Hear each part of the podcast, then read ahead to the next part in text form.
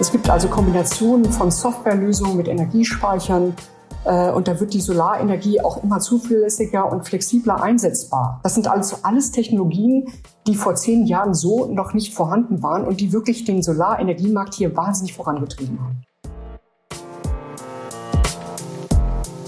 Hallo, auch heute wieder beim Scalable Capital Podcast. Der Umstieg von fossilen auf erneuerbare Energieträger gilt als ein wichtiger Baustein, um weltweit das 1,5 Grad Ziel von Paris zu erreichen. Welche Rolle spielt dabei Solarenergie? Darum soll es heute gehen. Wie viel Energie gewinnen wir weltweit heute aus der Sonne? Wie wird sich die Nutzung entwickeln? Das schauen wir uns an und auch, wie Anleger in die Solarbranche investieren können. Meine Gesprächspartnerin zu dem Thema ist Manuela von Ditfurt von Invesco. Sie ist dort Senior Portfolio Managerin. Hallo, Frau von Ditfurt. Hallo, ich grüße Sie. Frau von Ditfurt, wir haben heute 29 Prozent des weltweiten Stromverbrauchs, die aus erneuerbaren Energieträgern gedeckt werden. Und Daran wiederum ist der Anteil der Solarenergie gerade mal 10 Prozent. Also am gesamten Stromverbrauch sind es dann runtergebrochen drei Prozent. Das klingt jetzt gar nicht viel. Welche Rolle spielt denn Solarenergie heute weltweit überhaupt? Ja, das ist richtig, wie Sie das sagen. Also die Solarenergie wird in Zukunft auf jeden Fall die billigste Quelle zur Stromerzeugung sein. Auch wenn jetzt vermeintlich ein überschaubarer Anteil aktuell auf Solarenergie fällt, wird dieser im Bereich von allen erneuerbaren Energien der sein, der am schnellsten wachsen wird.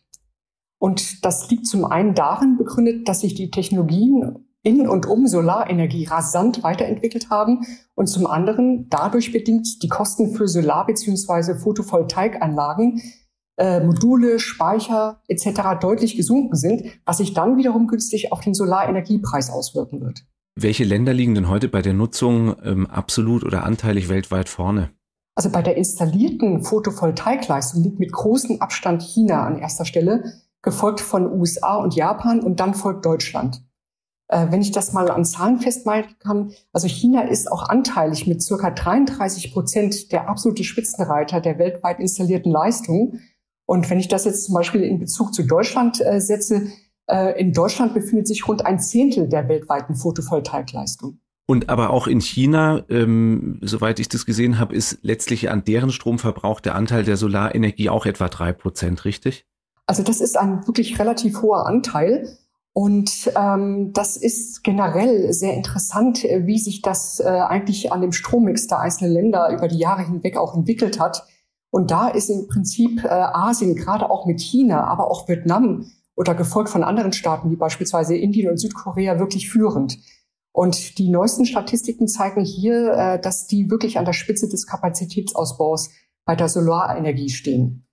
Ähm, ein weiteres Land, was wirklich äh, sehr äh, deutlich an Solarkapazität zugelegt hat, ist zum Beispiel die USA, dass da auch eine hohe Nachfrage von Unternehmen gibt, die ihre Klimasusagen einhalten wollen und entsprechende Stromabnahmevereinbarungen mit Entwicklern von Solaranlagen schließen wollen. Also wenn ich das generell jetzt für erneuerbare Energien auf Regionen unterbreche, ist es so, dass diese aktuell 39 Prozent des Strommix in der Europäischen Union abdecken dann circa 30 Prozent in China, 23 Prozent in Indien, 20 Prozent in den USA, Russland und Japan. Und in Deutschland, wenn ich das mal äh, als äh, wirklich Paradebeispiel heranzitieren darf, äh, beträgt der Anteil der erneuerbaren Energien am Strommix sogar leicht über 50 Prozent. Und da macht die Solarenergie knapp 11 Prozent aus. Also wirklich ein enormer Zuwachs äh, im Vergleich zu den Vorjahren. Mhm. Und, und dann auch, ne, wenn man jetzt die weltweiten Zahlen, die ich eingangs genannt hatte, ähm, heranzieht, dann auch überdurchschnittlich. Jetzt haben, haben Sie schon die, haben Sie schon die USA angesprochen. Da ist ja auch so, die Regierung möchte ja den Anteil der Solarenergie an der Stromerzeugung stark erhöhen. Das sollen im Jahr 2035 schon 40 Prozent sein, ähm, ist das Ziel der beiden Regierungen. Und jetzt hat das Energieministerium ähm, in den USA darauf hingewiesen, dazu müssten aber die Kosten weiter sinken. Und es geht nur mit Förderung, etwa Steuererleichterung. Ähm, wenn wir so anschauen, sind solche Ausbauziele realistisch und wie fördern denn einzelne Länder den Ausbau, damit äh, es in die Richtung gehen kann? Äh, Sie sprechen es an. Also die beiden Regierungen will bis 2035 den Anteil erneuerbarer Energien deutlich ausbauen und dem Sektor sogar eine Million neue Arbeitsplätze schaffen. Und das angesprochene Ziel muss aber regulatorisch und finanziell attraktiv ausgestaltet werden. Und das muss mit Steuererleichterungen auf der einen Seite und mit Streichungen von Subventionen im Bereich der fossilen Brennstoffe auf der anderen Seite einhergehen. Auch ist natürlich ein massiver Ausbau der erneuerbaren Energien insgesamt notwendig, weil das noch etwas dürftig dasteht. Und die US-Regierung stellt außerdem in Form eines Klimafonds und eines Infrastrukturplans beträchtliche Geldsummen zur Verfügung, die auch in die Solarenergie fließen werden. Also die Weichen sind gestellt und da ist die Politik gefragt und gefordert, entsprechende Maßnahmen zu ergreifen. Ähm, wenn ich jetzt an andere Regionen denke, zum Beispiel Europa oder auch Deutschland, gibt es äh, ja zum Beispiel auch das Erneuerbare Energiengesetz, welches die bevorzugte Einspeisung von Strom aus erneuerbaren Quellen ins Stromnetz regelt. Also das ist auch ein Anreiz an alle, die dann in Solarenergie investieren wollen und das auch implementieren möchten.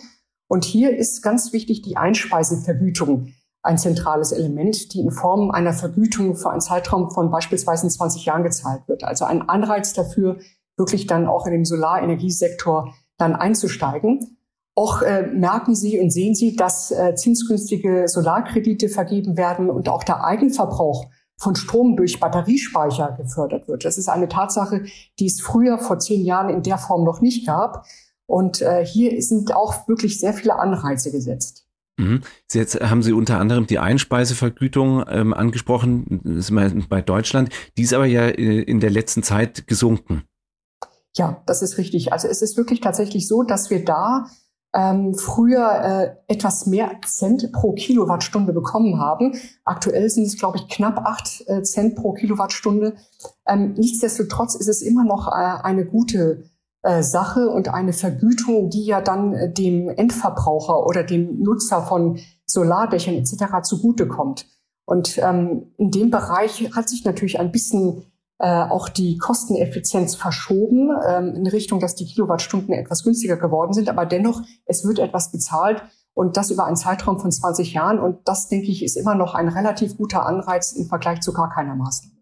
Ja, und es sind ja auch ähm, weitere Maßnahmen auf dem Weg. Ne? Es ähm, ist eine Solardachpflicht im Gespräch. Also wären auch sowas Maßnahmen, die den, den Solarausbau ähm, voranbringen könnten. Ne? Ja, also generell, ähm, je mehr eigentlich in den Bereich äh, Solarenergie investiert wird und je mehr ähm, Leistung eigentlich implementiert wird, desto günstiger wirkt sich das dann auf den Gesamtmarkt aus, weil einfach durch die erhöhte Nachfrage dann auch die Kosten reduziert werden können. Und das macht, wie gesagt, dann genau den Bereich der Solarenergie besonders attraktiv. Mhm. Jetzt ähm, hatten wir auch schon davon, Sie hatten es eingangs gesagt, ähm, die Kosten für Module, Anlagen sind zuletzt sehr stark gesunken. Ähm, allein seit 2010 habe ich eine Zahl gefunden um 85 Prozent. Können Sie mal einen Blick in die Technik äh, machen? Was hat sich da getan? Was wird sich da weiter tun, was äh, die, die Kosten der ähm, Komponenten angeht, die man dafür braucht? Ja, das stimmt. Also die Kosten für Solarmodule sind in den letzten Jahren wirklich immens gesunken. Und deswegen gehört Solarenergie heute wirklich zu den günstigsten Energieerzeugungsarten überhaupt. Und der Trend wird sich auch noch weiter anhalten, dafür sorgen, dass Solarenergie noch günstiger wird und einen höheren Stellenwert bekommt. Und Haupttreiber, wie Sie sagen, ist der äh, technologische Fortschritt und die steigende Effizienz bei der Stromumwandlung. Und äh, die Entwicklung wird in meinen Augen eigentlich von zwei äh, wesentlichen Faktoren begleitet. Äh, fangen wir mal mit den Solarmodulen an. Sie haben es erwähnt, die werden immer effizienter Heute zum Beispiel bestehen circa 95 Prozent der installierten Solarleistungen auf Silizium-Solarzellen mit einem relativ überschaubaren Wirkungsgrad, würde ich sagen, was die Energieumwandlung des Lichts angeht. Aber diese Entwicklungen gehen daher ja in eine ganz andere Richtung, in eine viel bessere Richtung, weil jetzt auch aus mehreren Materialien bestehende Beschichtungen bei Modulen äh, eingesetzt werden, die die Effizienz beispielsweise um ein Vielfaches erhöhen weil man dabei dann nicht mehr abhängig ist von ausschließlich direkter Sonneneinstrahlung. Also das ist schon mal eine Entwicklung, äh, die wirklich sehr interessant ist und auch wirklich sehr fortschrittlich. Auch sind andere Fortschritte äh, im automatisierten Fertigungsprozess von Solarzellen oder Modulen zu beobachten.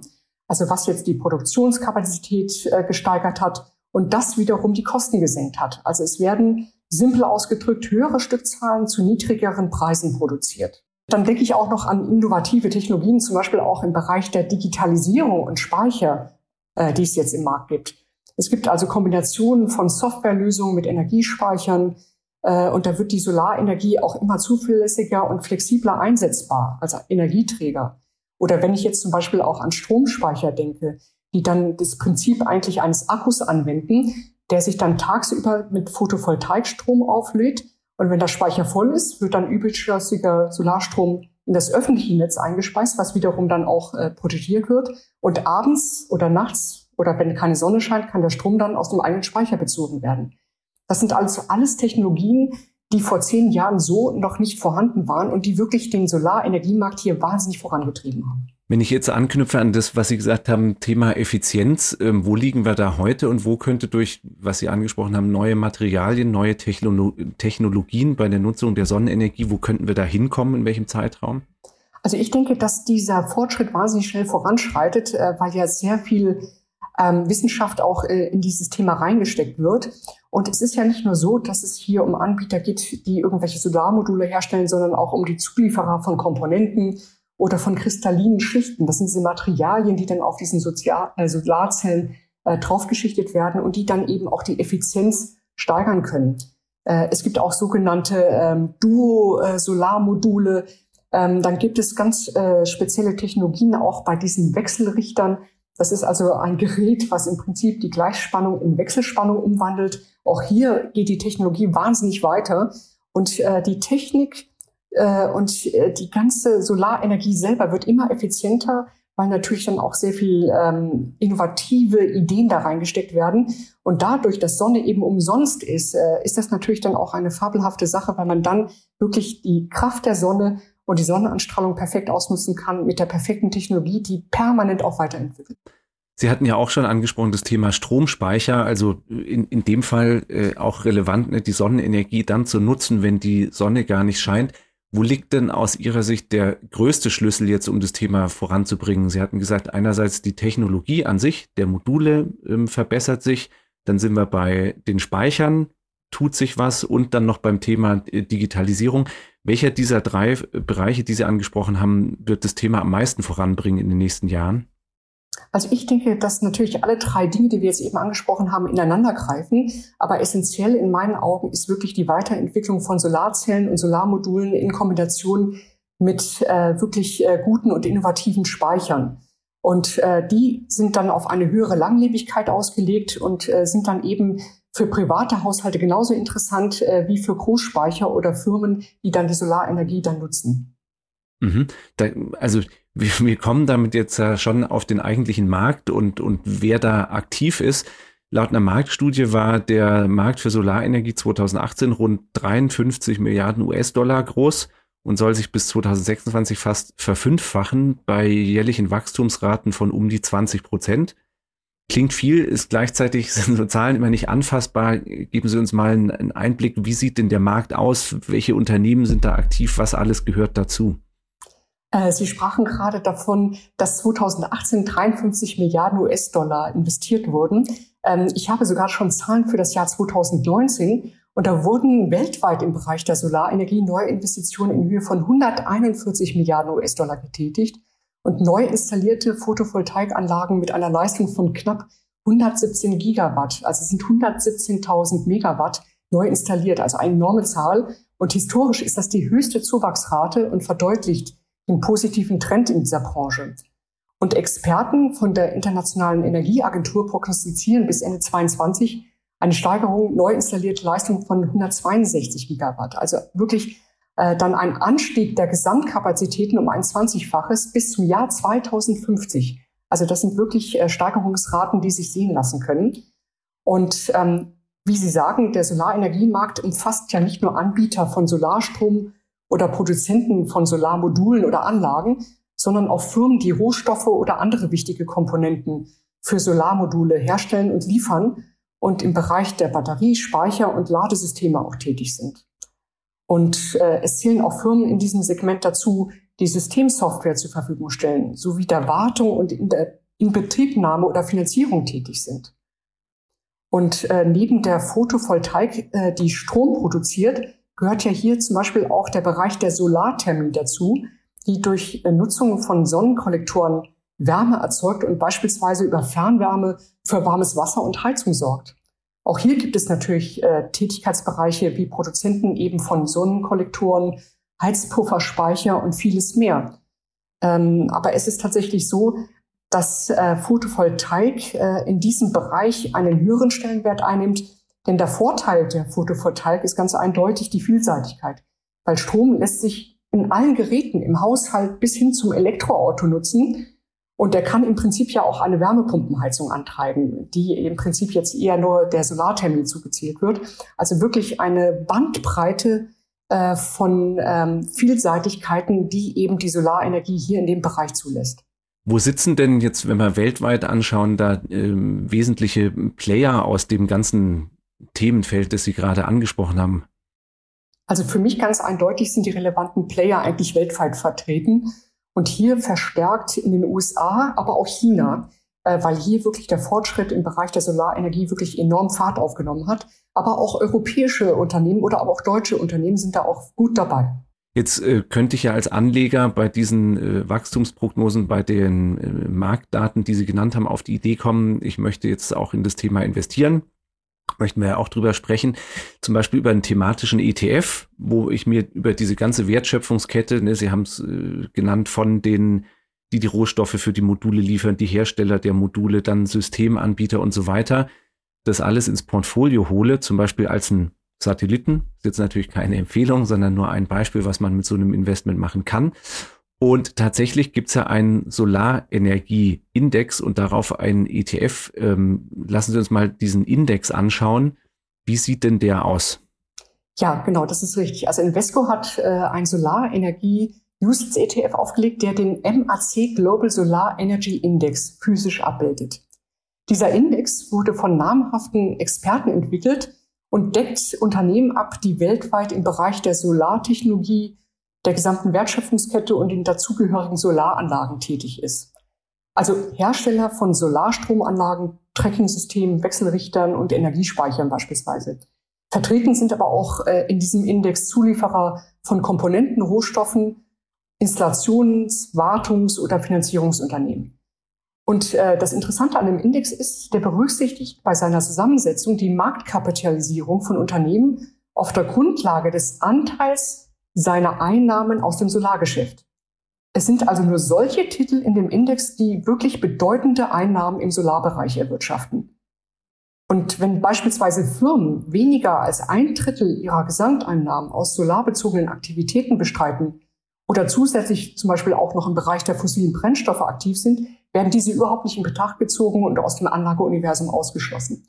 Sie müssen denken, es gibt ja auch äh, durchaus Energieversorger, die ja dann auf einen Energienmix eigentlich sich berufen und immer noch einen Teil in fossilen Brennstoffen anbieten. Die werden also kategorisch ausgeschlossen, weil ja dieser Solar-ETF oder dieser Solarindex besser gesagt natürlich dann auch wirklich sich auf erneuerbare Energie, Solar, Strom fokussieren möchte und eben nicht da eine Beimischung haben möchte noch aus fossilen Brennstoffen. Und äh, dadurch, dass da so viel Dynamik drin ist, ähm, wird das Anlageuniversum der Solaraktien in diesem Index neulich zusammengestellt, also jährlich auf neu zusammengestellt. Und der Referenzindex wird vierteljährlich neu gewichtet, weil sich natürlich auch die Marktkapitalisierung der einzelnen Unternehmen ändern. Wie viele Titel sind da drin?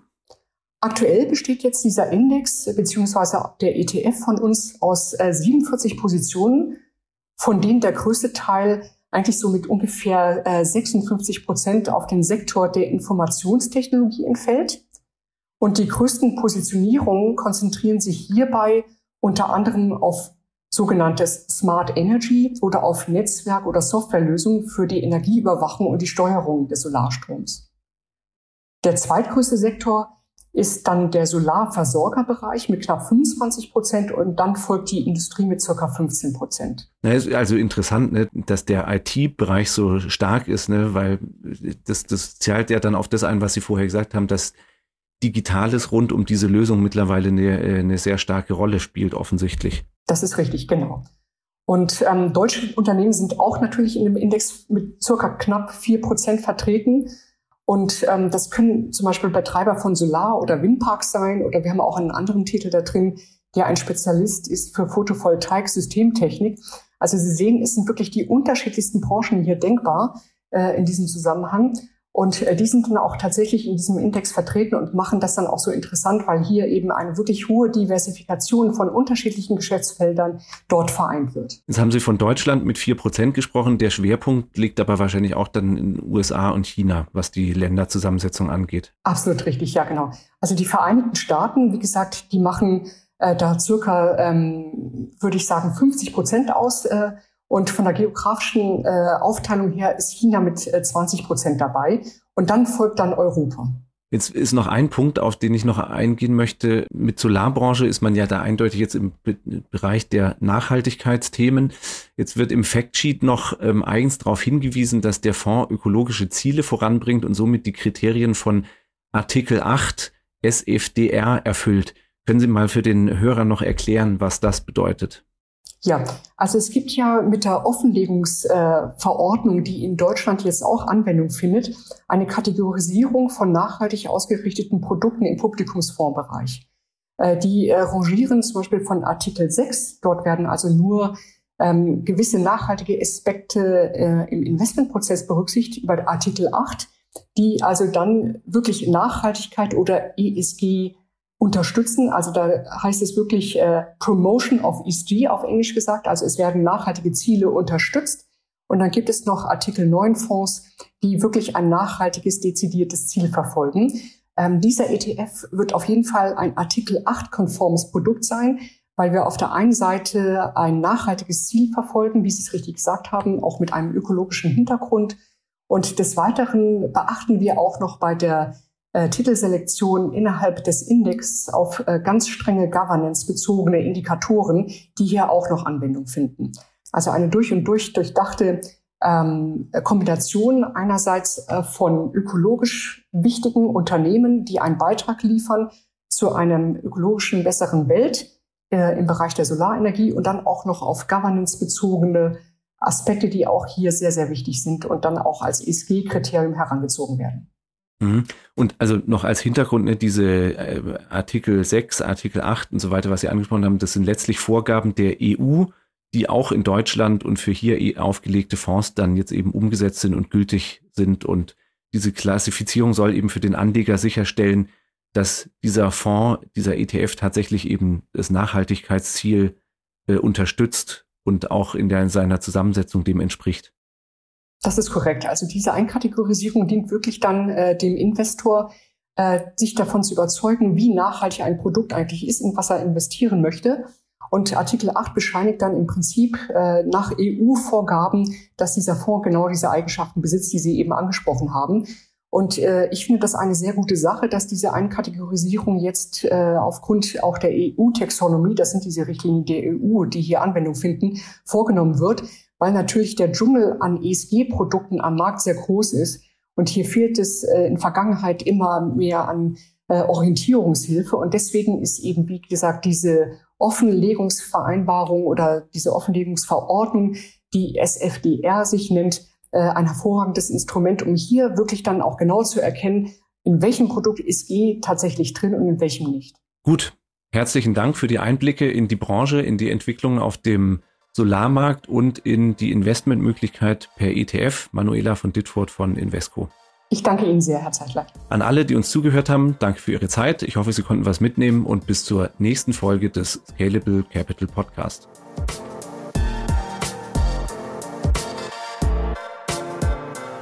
Scalable Capital Vermögensverwaltung GmbH erbringt keine Anlage, Rechts- und oder Steuerberatung.